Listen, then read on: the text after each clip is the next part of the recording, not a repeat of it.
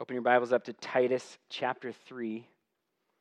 It's on page one thousand fifty-eight if you have one of our Bibles from the welcome table. Last week, uh, I gave a one-sentence summary of the letter, and uh, I just want to want to read that again just to keep that in our mind this morning. Paul is telling Titus how to teach the Cretan churches, how to live in a way that reflects the gospel of Jesus Christ and his life-transforming power. This is what Titus is all about. So far, we've seen the gospel in the greeting of the letter.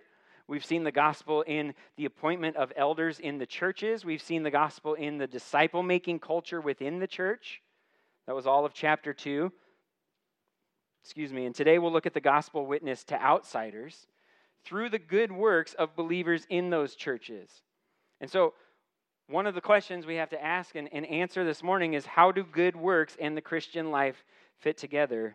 And our passage today is going to help us with that. And so I want to read it, Titus chapter three, one through eleven, and then pray, and then we'll, we'll jump in. Titus three, starting in verse one. Remind them to submit to rulers and authorities, to obey, to be ready for every good work, to slander no one, to avoid fighting, and to be kind, always showing gentleness to all people. For we too were once foolish, disobedient, deceived, enslaved by various passions and pleasures, living in malice and envy, hateful, detesting one another. But when the kindness of God, our Savior, and his love for mankind appeared, he saved us, not by works of righteousness that we had done, but according to his mercy, through the washing of regeneration and renewal by the Holy Spirit. He poured out his Spirit on us abundantly through Jesus Christ our Savior, so that having been justified by his grace, we may become heirs with the hope of eternal life. This saying is trustworthy. I want you to insist on these things, so that those who have believed God might be careful to devote themselves to good works. These are good and profitable for everyone. But avoid foolish debates, genealogies, quarrels, and disputes about the law, because they are unprofitable and worthless. Reject a divisive person after a first and second warning, for you know that such a person has gone astray and is sinning. He is self-condemned. Lord, we thank you for the word of God that never changes. We thank you that it's not only applicable to the churches on the island of Crete, but it teaches us today how to live in the good news of Jesus Christ and do the good works that you've called us to do as a response to all that you've done on our behalf. So we pray you would teach us this morning. We pray that you would help us to set aside our uh, any preconceived ideas we have about the text, about the things that it talks about, and that we would hear, not just listen, not just audibly hear, but but listen with our hearts this morning to your word, and you would teach us and train us through your Spirit so that we would look more like Jesus together as your body. We pray this in Jesus' name. Amen. So as the body of Christ, we learned back in Ephesians, God has given us good works to do, right? He's given us good works to do that serve as a gospel witness to unbelievers outside the church and to believers inside the church. We never graduate from the gospel, right? We've talked about this before. We need it every day. And so it's not only a witness to, to, to people outside the church, but it also continues to be a witness to those inside the church. And by inside and outside, I don't mean just physically inside or outside of this building. I'm talking about those who are united to Christ by grace through faith and those who are not. This is what Jesus talked about in the Gospel of Mark and, and, and those inside and outside. We all need to see and hear the gospel continually because it reveals Christ's power and grace to continually transform lives. And so how do our good works help with that? Good works almost feels like this, this dirty phrase sometimes for, for those uh, who are, are, are completely Um, convinced of, of what the gospel teaches us, that it's not by our works that we're saved. So what, what are our works for? And that's what we're going to see in our passage today. And so um, our, our main idea for this morning, what the passage is going to teach us, is if, if we want to be ready for every good work around us, then we need to rely on God's good work in us. If we want to be ready for every good work around us, we need to rely on God's good work in us. This is going to be a, a highly practical uh, application uh, message this morning. Paul's going to talk about our, our relationship with unbelievers. He's going to talk about our relationship with God, and he's going to talk about our relationship with one another in the body of Christ. And in each case, we're going to think about good works in these terms. We're going to talk about what we need to do, what we need to avoid, and what we need to remember. So as we go through each one of those, we're going to think in those terms in order to devote ourselves to the good works that God has prepared for us. So we're going to start with our relationship with unbelievers, because that's where Paul starts. Look at verses one through three. Remind them to submit to rulers and authorities, to obey, to be ready for every good work, to slander no one, to avoid fighting, and to be kind, always showing gentleness to all people. For we too were once foolish, disobedient, deceived, enslaved by various passions and pleasures, living in malice and envy, hateful, detesting one another. Right off the bat, Paul starts to answer the question, what do we need to do? At the end of chapter two, Paul tells Titus to proclaim these things, encourage and rebuke with all authority. Let, let no one disregard you, he says. Now, his charge is for Titus to keep the gospel of God's grace in front of the believers in the churches on Crete as he helps establish elders in each of those churches to do the same thing once Titus leaves.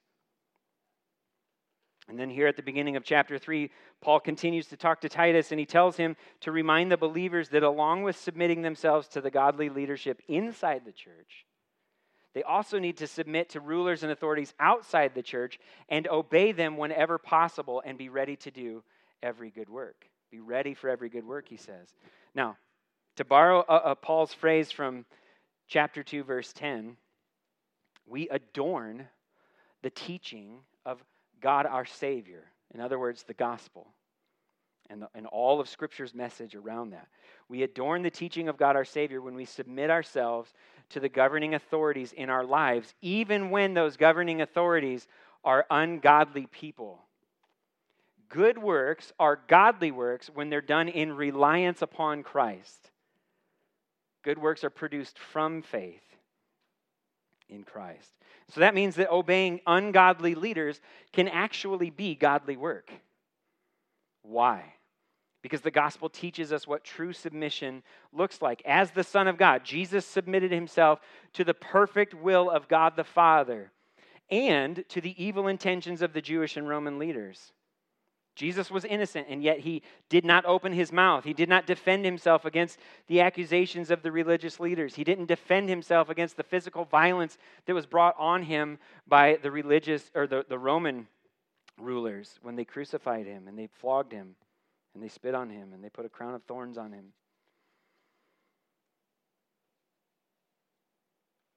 He obeyed every one of the Father's commands perfectly during his life on earth, and his death on the cross was an act of willful obedience, willful submission to the Father's plan of redemption, even though it used ungodly men to be carried out, to carry it out.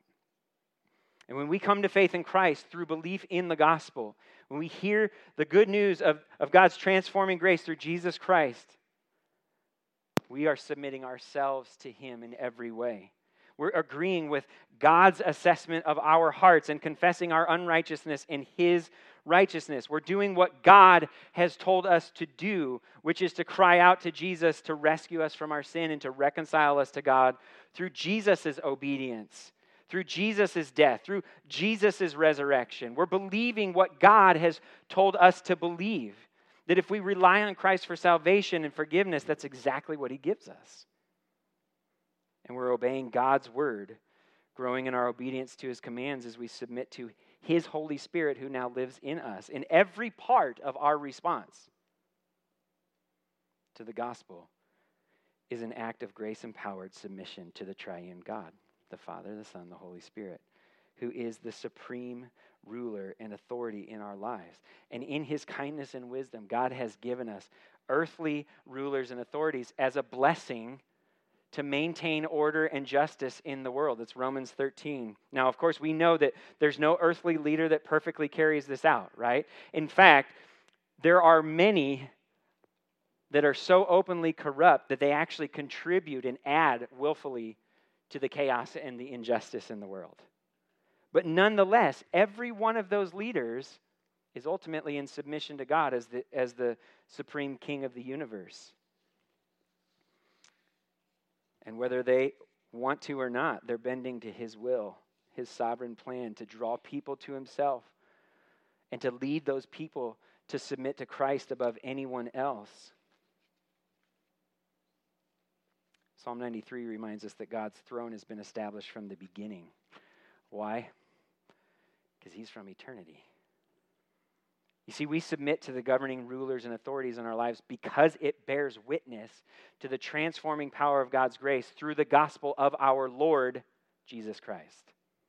Because of Christ, we who were once self-governing, we who once rebelled against God, we are now willfully and joyfully submitting ourselves to the righteous rule of Jesus, our good and gracious King.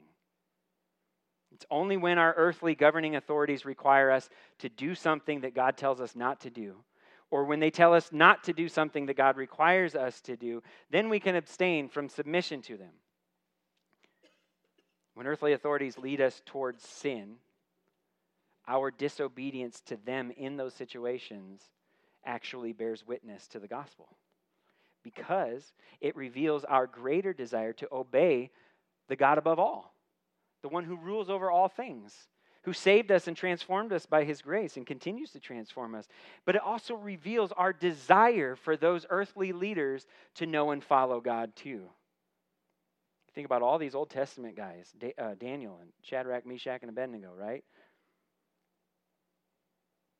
They submitted until they couldn't do it because it would be sin. And even then, it was to display God as King in their lives so that others would know and believe. Whether we obey our leaders for the sake of the gospel or we disobey our leaders for the sake of the gospel, it's for the sake of the gospel. It should be for the sake of the gospel. But notice in either case how Paul says we ought to do that in verse two. He says to be kind, uh, uh, always showing gentleness to all people. The Greek word for kind here means not, not insisting on every letter of the law, not, not being legalistic, but to be gracious and, and forbearing. It's a call to be self-controlled rather than self-consumed. This is a major theme in, in the letter to Titus. Be self-controlled. Is that how unbelievers would describe you? Is that how believers would describe you?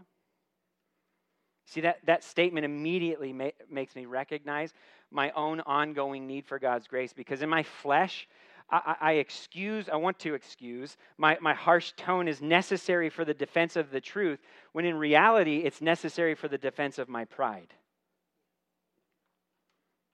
But the gospel teaches us that it's God's kindness that leads us to repentance. God will always be far more patient and gracious and forbearing with our opponents than you and I will be. And God will always be far more patient and gracious and forbearing when, with us than you and I will be. But now wait a minute, because didn't Paul tell Titus to, to rebuke with all authority at the end of chapter two? What about chapter one when he said to the, uh, to, that the elders need to refute those who contradict the sound teaching of the gospel? Or when he told Titus to rebuke the false teachers sharply so that they may be sound in the faith? Is he contradicting himself here? Is he walking back on what he said? No. Sharply and angrily are two very different things. James one tells us that human anger does not accomplish God's righteousness. We ought to think real, long, and carefully before we justify our anger as righteous anger. Kindness doesn't necessarily compromise or dilute the truth. More often than not, it actually enhances it, and it makes it sharper. It brings it to the forefront because it reflects the nature of our God who saves us by revealing his truth to us in what? Love. It's God's kindness that leads us to repentance. Charles Spurgeon spoke about this to a group of young men that he was training for pastoral ministry. He says this to them in uh, lectures to my students. He says, in all probability, sensible com- sensible conversation will sometimes drift into controversy, and here many a good man runs upon a snag. The sensible minister will be particularly gentle in argument. He, above all men, should not make the mistake of fancying that there is force in temper and power in speaking angrily. Try to avoid debating with people. State your opinion and let them state theirs. If you see that a stick is crooked and you want people to see how crooked it is, lay a straight rod down beside it. That will be quite enough. But if you are drawn into controversy, use very hard arguments and very soft words. Frequently, you cannot convince a man by tugging at his reason, but you can persuade him by winning his affections. I think Spurgeon's words aren't just good wisdom for pastors. They're good wisdom for all believers. So we talked about what we need to do. Now, what do we need to avoid? Verse two, we need to avoid slander and fighting. So how does it reflect God's character and, and, and truth when we spread lies about others in order to damage their character, when we gossip about them, when we when we tell these untruths to make them look even more wrong and us look more right? How does hostility toward those with whom we disagree lead them to the kindness of God and repentance? Shouldn't we instead be inclined toward peace because Christ is our peace? Shouldn't we speak to others in a way that helps them lower their guard enough to take an honest look at themselves and an honest look at Jesus, even while we do the same? Aren't God's word and God's spirit far more sufficient to expose someone's true character than we are? Instead of attacking their character with legalism and picking fights with them, shouldn't we rather seek to reveal God's truth to them in kindness with gospel words and gospel works? One way to avoid slander and fighting is to ask questions more than we give statements. Questions slow us down. They require us to listen patiently. Here's the important part. Not so that we can look for an opportunity to trap someone in their words. That's what Pharisees do. But so that the Holy Spirit can help us see the ways that ignorance and unbelief, listen, that's what we all lived in before the gospel was revealed to us. For Christ opened our eyes, ignorance and unbelief. And so we can go into a conversation with someone who, who is clearly rebelling against God and understand this is ignorance and unbelief. And we can ask for the Holy Spirit's to help to see how those things have captured that person's heart. And we can speak to those things in love with the grace-filled truth of God's word. So we can help them connect the realities of the gospel with the realities of their lives, right? You can tell someone who is pro-abortion that they support the murder of babies. You can tell them that. Or you can ask them what it means to be human. Their answer can lead to more questions about how that shapes their view of themselves and how they even think God views them. Or, or how they even think about God themselves. If God is our creator and he made us in his image, how does that help us understand the sanctity of human life and, and when life actually begins for us? How does that help us view unborn babies and our responsibility to them? If God is our redeemer, what hope does that give for someone who has had an abortion? Something that you can't undo. When we're able to ask hard questions with gentleness, to use hard arguments and soft words, we're able to treat fellow human beings as fellow image bearers of God while we lead them to the devastating and the beautiful truth of the gospel. Devastating because it shows us all to be sinners desperately in need of grace. Beautiful because it shows that God has provided that grace for us sufficiently, permanently, gloriously. In Jesus Christ.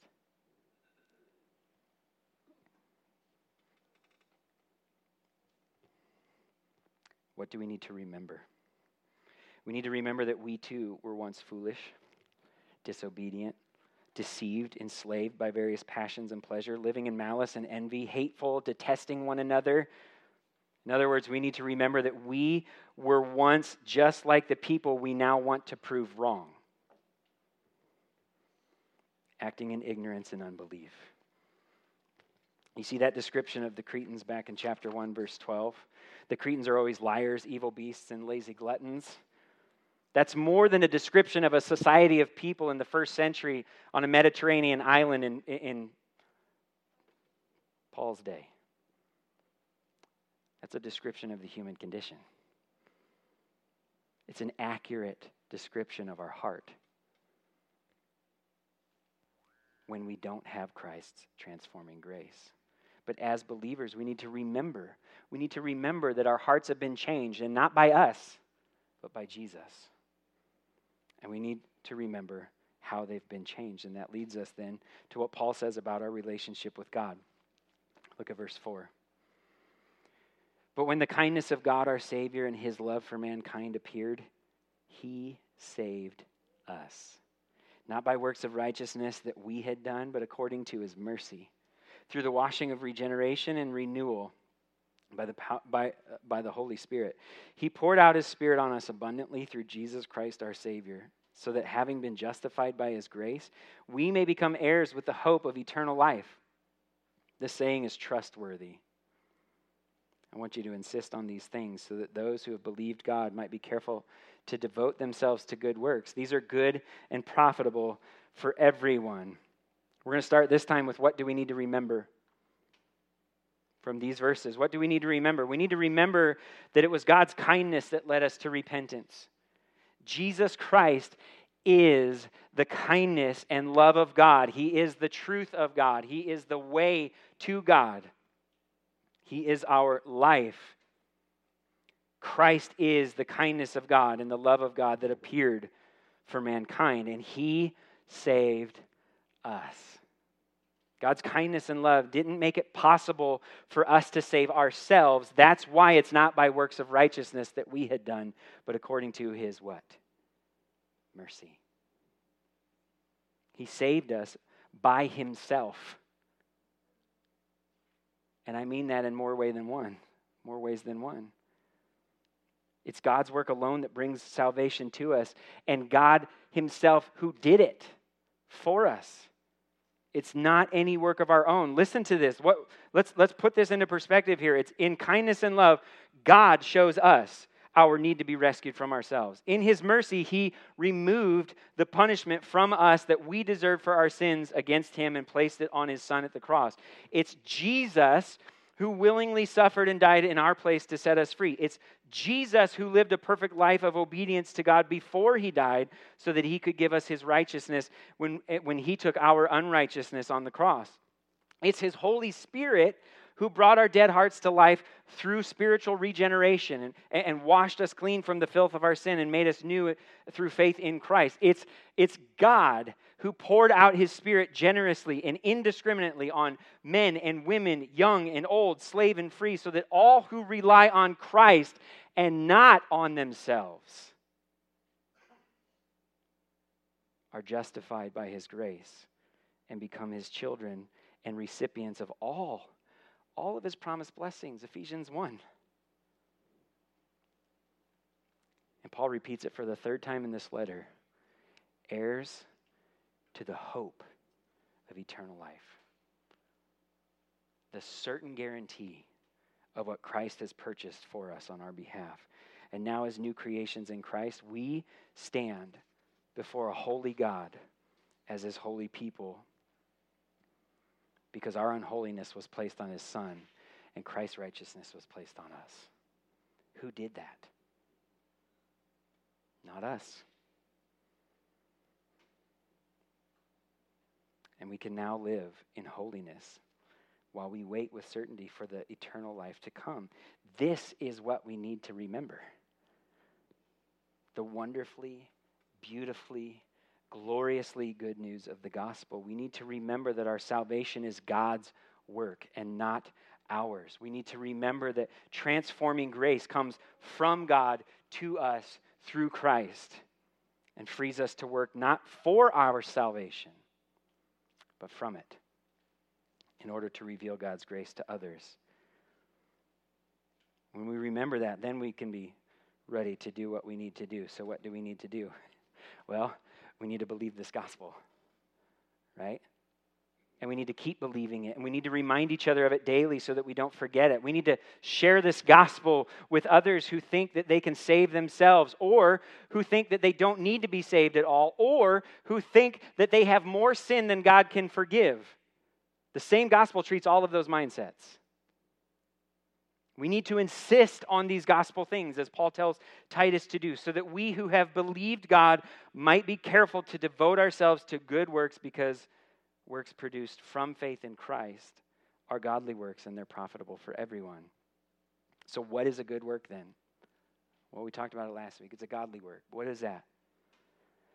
Anything that's done in dependence on Christ and reveals God's transforming grace to others, that's a good work.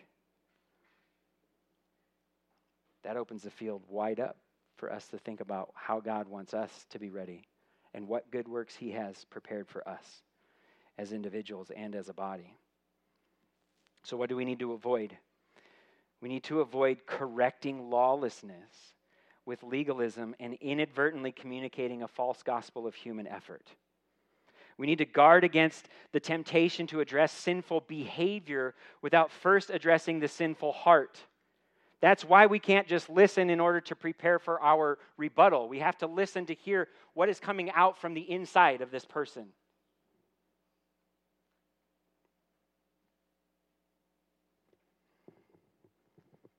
When we emphasize the behavior over the heart, it's easy to burden people with rules to follow rather than showing them the grace of God that relieves the burden of their sin and restores them then to joyful obedience. On the other hand, we have to avoid, we also need to avoid compensating for legalism with lawlessness and inadvertently communicating a false gospel of cheap grace. We need to guard against the temptation to downplay sinful behavior while emphasizing the sincerity of a person's heart toward God. We need to, when we downplay sinful behavior, it's easy to give people the impression that they have God's permission to continue in it, that he accepts them the way that they are and that they don't need to change. Listen, Jesus does welcome all to the cross in whatever state they're in. He welcomes all who come to him in faith, depending not on themselves but upon him, no matter what their life looks like when they come. But he never leaves us the way that we are. His grace is far too good and far too powerful not to change us from the inside out. You see, the true gospel doesn't tell us to clean ourselves up before we come to Christ, and it also doesn't leave us dirty after we believe. It motivates us toward obedience, true, free obedience to the Lord. We need to help others see that their outward behavior is a reflection of their inward heart, just like Jesus says in the Gospels. And we need to point them to the grace of God in Christ to make the inside good, so then it makes the outside good. Order matters. That leads us to what Paul says about our relationship with one another. Look at verses nine through eleven. But avoid foolish debates, genealogies, quarrels, and disputes about the law, because they are unprofitable and worthless. Reject a divisive person after a first and second warning, for you know that such a person has gone astray and is sinning. He is self-condemned. We're going to start with what do we need to avoid for this one, because that's what Paul starts with. We need to avoid corrupting the gospel with worthless and unprofitable things. The legalism of the false teachers on the island of Crete provoked these foolish debates, these quarrels, these disputes about things that were a distraction from the gospel. They would use genealogies to try to include and exclude different people from the community or from the church and prove their right then to, to certain positions of authority in those places. In other words, what they argued is that if you have the right last name, you have all the benefits. You belonged and you had special privileges.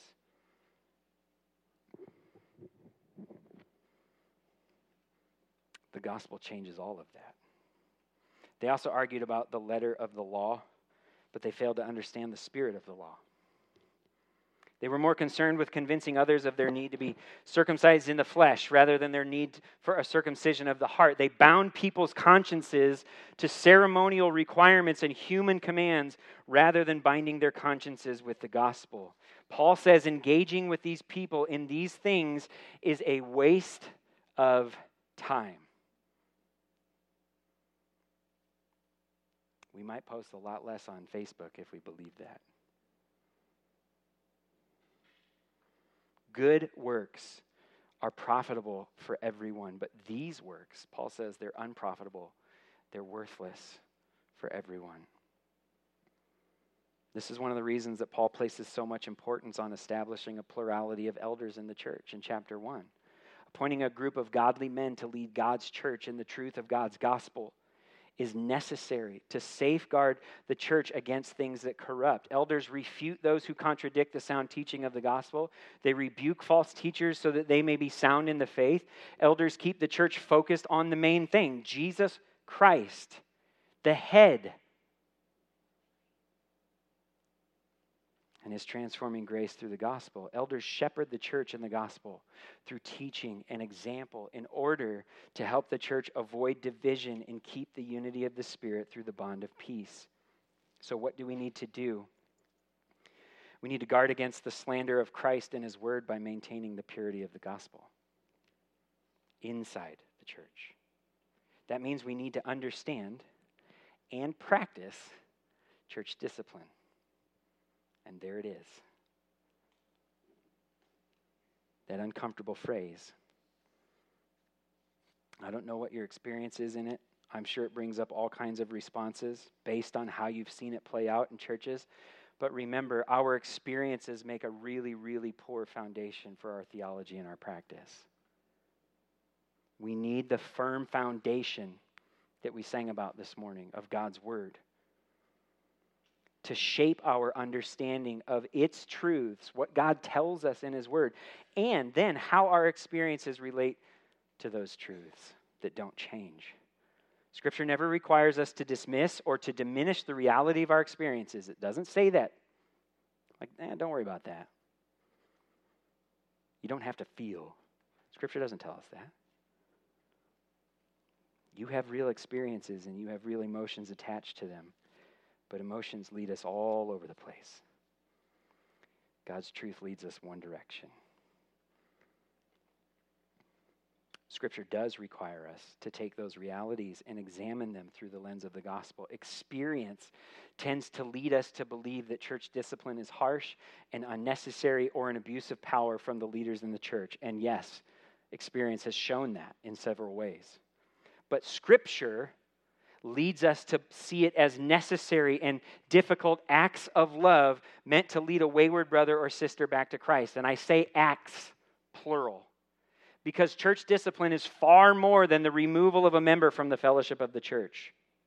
It's an intentional process over time that involves coming alongside someone who's continuing in unrepentant sin and exposing them to the gospel in kindness over and over and pleading with them to turn from their sin and to be restored to fellowship with Christ and his church. It's actually not pushing someone out, it's trying to draw them in. It's not shunning, it's shepherding. Galatians six, one and two. Brothers and sisters, if someone is overtaken in any wrongdoing, you who are spiritual, not just elders, but you who believe, restore such a person with a gentle spirit, watching out for yourselves so that you also won't be tempted. Carry one another's burdens. You know, that's not just like bring them a meal when they've been in the hospital. That's looking someone who has done something at someone who has done something devastating in their life and saying, I love you, and I want you to know Christ's forgiveness and grace and mercy, and I will go right beside you, Lord willing, to help you see that.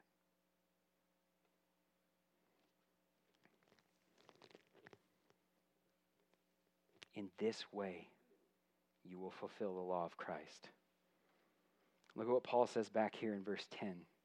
It says, reject a divisive person after a first and second warning. Paul's giving a really concise summary here, but these aren't necessarily meant to be rapid-fire steps. I think we end up doing that sometimes. But, but what's, what's required? What's the theme of the letter? Patience and self-control and a gentle spirit. These are all necessary to follow these instructions. Don't forget verse two. Slander no one, avoid fighting, and be kind, always showing gentleness to all people. That includes the brother or sister in Christ that has severely wronged you.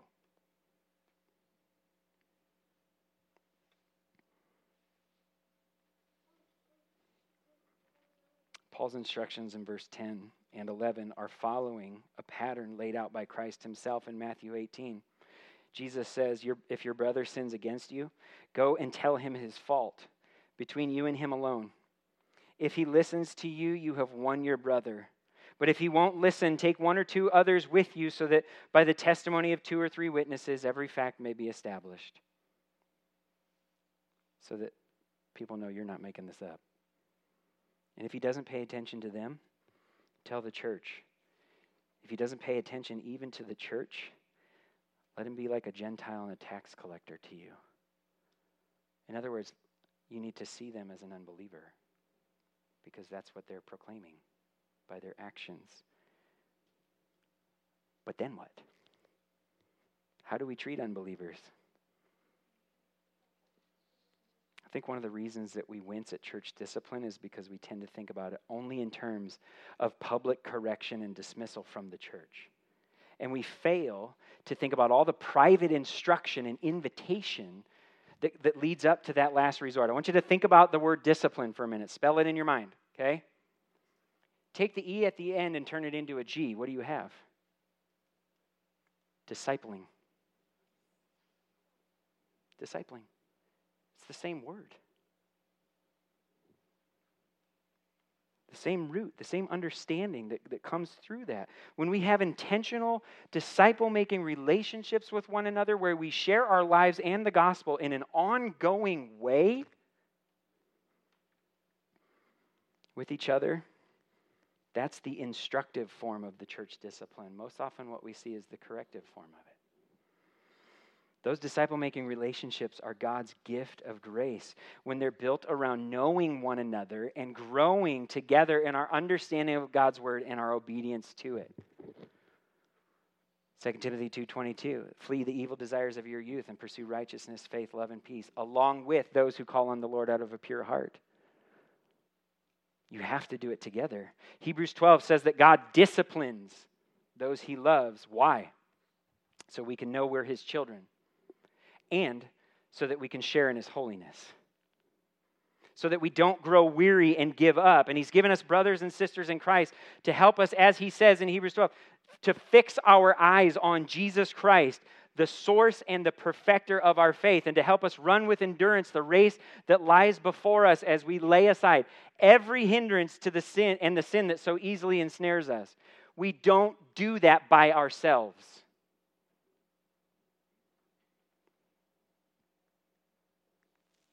Does that picture of discipline make you wince? It shouldn't. And neither should church discipline, because it's meant to be a biblical reflection of our Heavenly Father's loving discipline toward his children.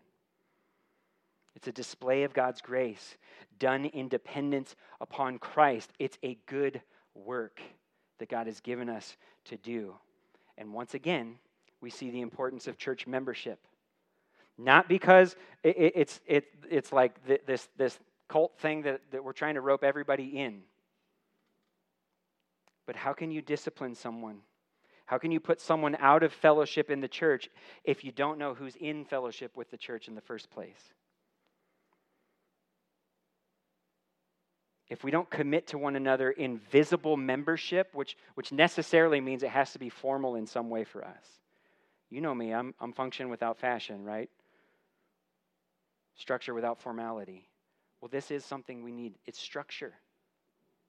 Because we need to know who we're committed to and who's committed to us.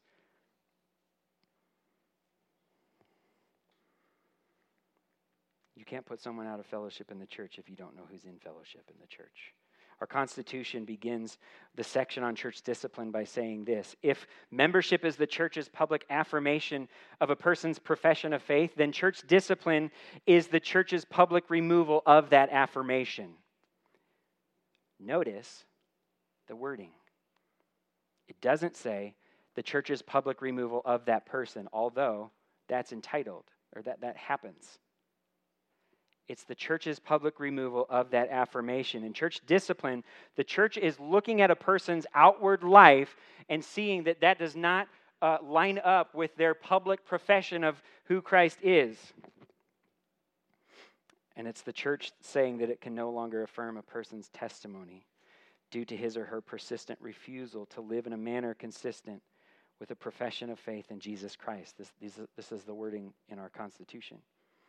You see, in a societal culture of individuality that thrives on autonomy and self-governance, we need a church culture, a biblical culture that thrives on one anothering and self-denial.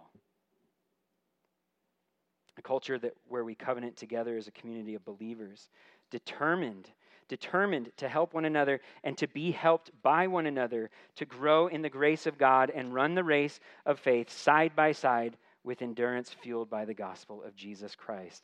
And that leads us to the last thing. What do we need to remember?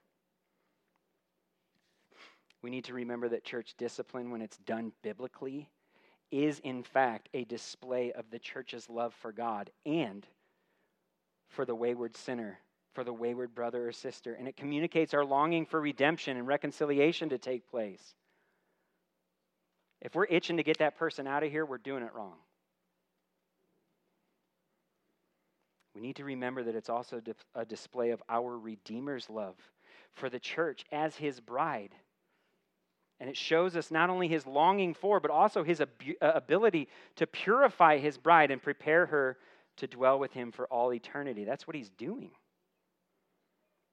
We need to remember that practicing biblical church discipline is vital to the health of the church. You can't not do this and be fully healthy as a church, because it promotes repentance, reconciliation, and the spiritual growth of the person being disciplined. It serves as an example and instruction in righteousness to other believers. It guards the purity of the church as a whole. It keeps our corporate gospel witness to non-Christians above reproach. All of these things that Paul's been talking about in his letter. And it glorifies God by revealing and reflecting his holy character. This is good and profitable for everyone. This is a good work. We need to remember that when a person rejects the gospel support of other believers to the point of being dismissed from fellowship, as Paul says in verse eleven, that person is self-condemned. They might lash out at the church, they might lash out at the leaders, or even at Christ himself. They might pass blame on to all kinds of people and things. But such a person has gone astray and is sinning. They've chosen to deny Christ's redemptive love through his church, and they've declared their desire to live in rebellion against God and obedience to the devil. That's the reality. By the time discipline gets to dismissal from the fellowship, all the church is doing is simply acknowledging what that person has already made abundantly clear. And finally, we need to remember that if and when we have to dismiss a member from the fellowship of the church, we can do so knowing, confident, that that person is not beyond the hope of restoration, because that is the goal. Because God is the good shepherd who never loses even one of his sheep, no matter how far they stray. John six thirty-seven, Jesus says, "Everyone the Father gives me will come to me, and the one who comes to me I will never cast out. For I have come down from heaven, not to do my own will, but the will of him who sent me. This is the will of him who sent me, that I should lose none of those he has given me, but should raise them up on the last day. For this is the will of my Father, that everyone who sees the Son and believes in him will have eternal life, and I will raise them up on the last day." This is hope. That even when we can't see it in someone, when it looks like they've ran completely away from Christ. That's why Luke gives us the story of the prodigal son and the reminder that Christ is our shepherd who comes after us. In First Corinthians five, Paul tells us the church It tells the church to put an unrepentant man out of the fellowship of the church. And in verse five, he says, hand that one over to Satan for the destruction of the flesh, so that his spirit may be saved on the day of the Lord. I didn't realize Christ was all I needed until Christ was all I had. That's the spirit of that statement there. We need to keep eternity in view and hold fast to God's promise for final restoration of all his people, that he will not lose a single one of them, even when it looks like there's no hope for it in the present. So even as we do the good work of dismissing someone from the fellowship of the church, we continue to do the good work of sharing the gospel with that person. That's how we treat them as a Gentile or a tax collector. And we continue to trust in the Holy Spirit's good work of revealing and applying God's transforming grace through Jesus Christ and his word. What are good works? They're godly works. They're gospel works. They're not always easy works. They're not always fun works. But they always point believers and unbelievers alike to God's abundant grace. So as believers, we're called to be ready then and to devote ourselves to doing the outward work that makes the gospel known to others, while God does the inward work of impressing that gospel onto people's hearts and transforming them by his grace into people who now love and obey his Son and devote themselves to good works for his glory. If we want to be ready for every good work around us, we need to rely on God's good work in us. Praise God for the finished work of his Son, for the ongoing work of his Spirit and his Word, and listen, for the side-by-side work of his church. Each one of these things, God's gift of grace to us to enable us to do what he's called us to do. Amen. Lord, we thank you for your word. We thank you how it does instruct us and teach us toward greater obedience to you, not to earn anything, because it instructs us also that we've been given everything in Christ. Help us, God, to clearly understand the good works that you've called us to do and to readily do them for your glory, so that others might see and hear the gospel in us and believe it and be saved. We pray this in Jesus' name. Amen.